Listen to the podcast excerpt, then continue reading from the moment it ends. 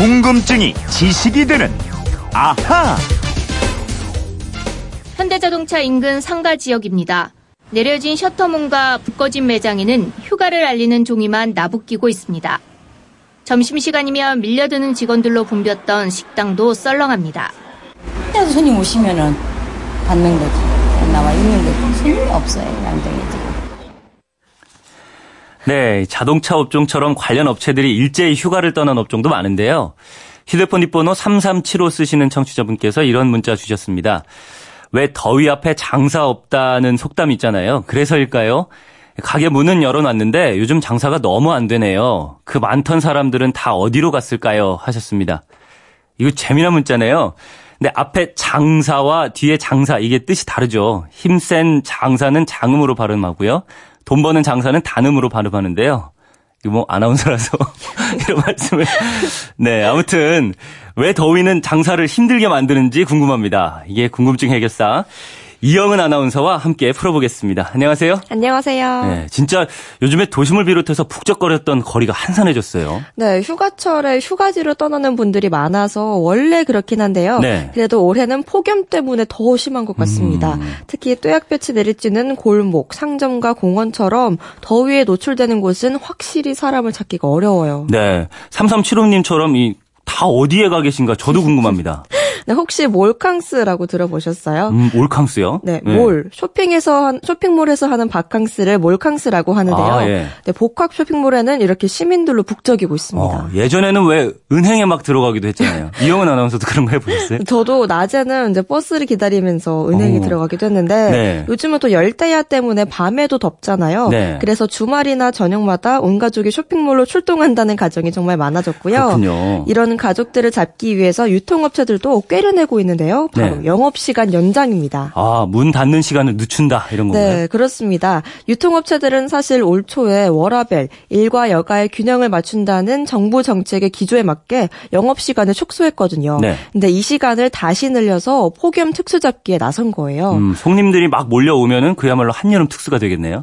네, 늦게까지 문을 열면 방문객이 더 늘고 또 견물생심이라고 하잖아요. 네. 이것저것 둘러보다가 보면 물건을 사는 게 인지상정이죠. 네. 매출도 증가하기 때문에 영업 시간을 늘리고 있습니다. 그런데 이게 너무 더워서 밖으로 아예 안 나가시는 분들도 많은 것 같은데요. 네, 맞아요. 그런 분들도 많죠. 네. 그런 분들은 아예 방콕, 방에 콕 박혀 있게 되는데 이러면서 소위 편맥 쪽도 늘고 있다고 합니다. 편맥 쪽이요? 네, 편맥 쪽이 뭐냐면요. 네. 편의점 맥주를 즐겨 먹는 사람들이에요. 네. 퇴근할 때 편의점에서 4캔에 만 원, 5캔에 9천 원 이렇게 하는 맥주하고 또 간단하게 해 먹을 수 있는 즉석 안주를 사서요. 집에 가서 마시는 겁니다. 음, 편의점이나 마트에 가보니까 전자레인지에 간단히 돌려서 먹을 수 있는 요리들도 많이 보이더라고요. 아, 네, 저도 좋아하는데요. 네. 이 포장지를 뜯고 몇 분만 돌리면 훌륭한 안주가 돼요. 네. 사실 너무 더울 때는 주방에서 요리를 해 먹기도 부담스럽잖아요. 그렇죠. 예, 가스불을 켜놓고 그 앞에서 요리를 하고 찌개를 끓인다?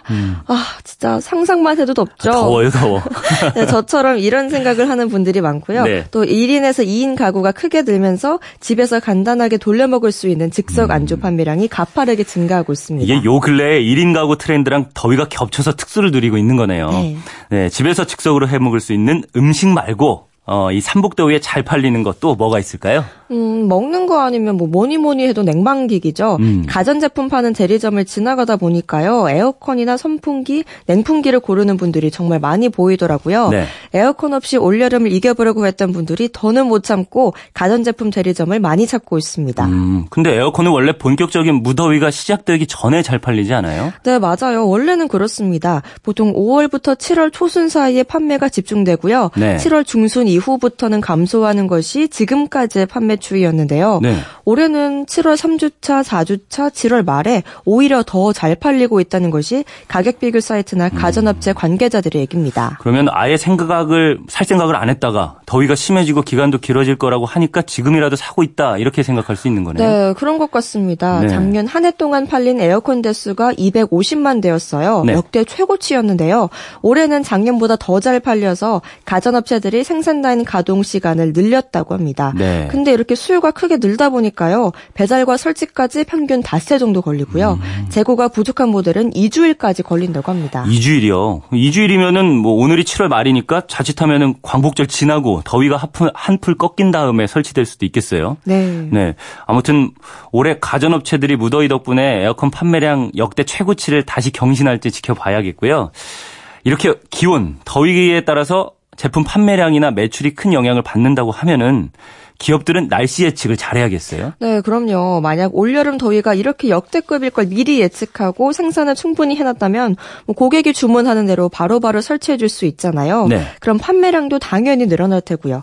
그래서 기업들은 날씨 예측에 크게 신경을 쓰고 있습니다. 음, 하기는 뭐 오늘 얘기 쭉 들어보니까 날씨라는 영업 사원만큼 탁월한 영업 사원이 없을 것 같아요. 네, 그래서 날씨 마케팅이라는 말도 하는데요. 혹시 임계 온도라고 들어보셨어요? 네, 임계 온도 저는 뭐 과학에서는 압니다. 뭐 어떤 상황이나 현상이 막 다르게 나타나기 시작하는 경계.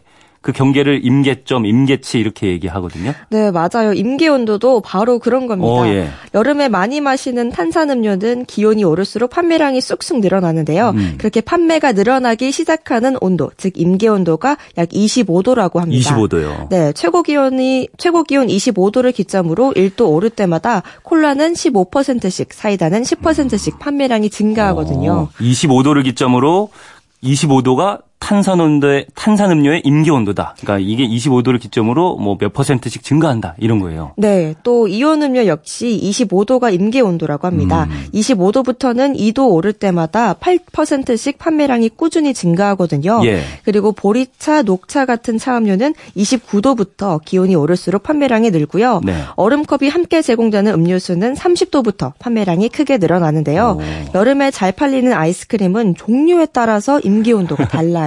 아이스크림이라고 다 똑같지 않고 종류에 따라 다르다고요? 네, 스- 우선 스푼으로 떠먹는 소프트 아이스크림은 18도고요. 네. 흔히 하드라고 하죠. 예. 바 종류는 27도, 튜브를 대서 빨아먹는 아이스크림은 31도부터 매출이 급증하기 시작해요. 그렇군요. 네, 그리고 또 콘 형태의 아이스크림은 30도 아래에서는 잘 팔리는데 30도가 넘으면 오히려 덜 팔리기 시작합니다. 어, 30도가 넘으면 그러면은 그게 빨리 녹아버리니까 이 콘 아이스크림처럼 기온이 많이 오르면은 오를수록 잘 안 팔린다 이렇게 생각할 수도 있는 거네요. 네, 있죠. 우유나 요구르트 같은 유제품은 덜 팔립니다. 음. 아, 요것도요. 네. 기온이 20도에서 30도까지 상승할 때 매출이 약 8% 감소하는데요. 음. 이런 임계 온도는 식음료뿐 아니라 다른 제품에도 적용이 됩니다. 어, 예컨대 최고 기온이 18도를 넘어서면 청량감을 주는 유리 그릇이 많이 팔리고요. 네. 또 19도가 되면 반소매 셔츠가 팔리기 시작한다고 하네요. 그렇군요. 지금 말씀해 주신 게 다 어떻게 데이터, 통계를 해서 나온 거잖아요. 네. 음, 식당이라든가 자영업 가게를 하시는 분들도 통계를 내봤으면 좋겠다는 생각이 듭니다. 기온이 30도 넘어갈 때는 뭐 짬뽕이나 짜장면이 잘 팔린다든가 뭐 이런 거 아무런 물론은 뭐 감으로 터득하고 계시겠지만은 통계를 직접 내보면 좀 더 과학적인 마케팅을 해볼 수 있지 않을까 싶습니다.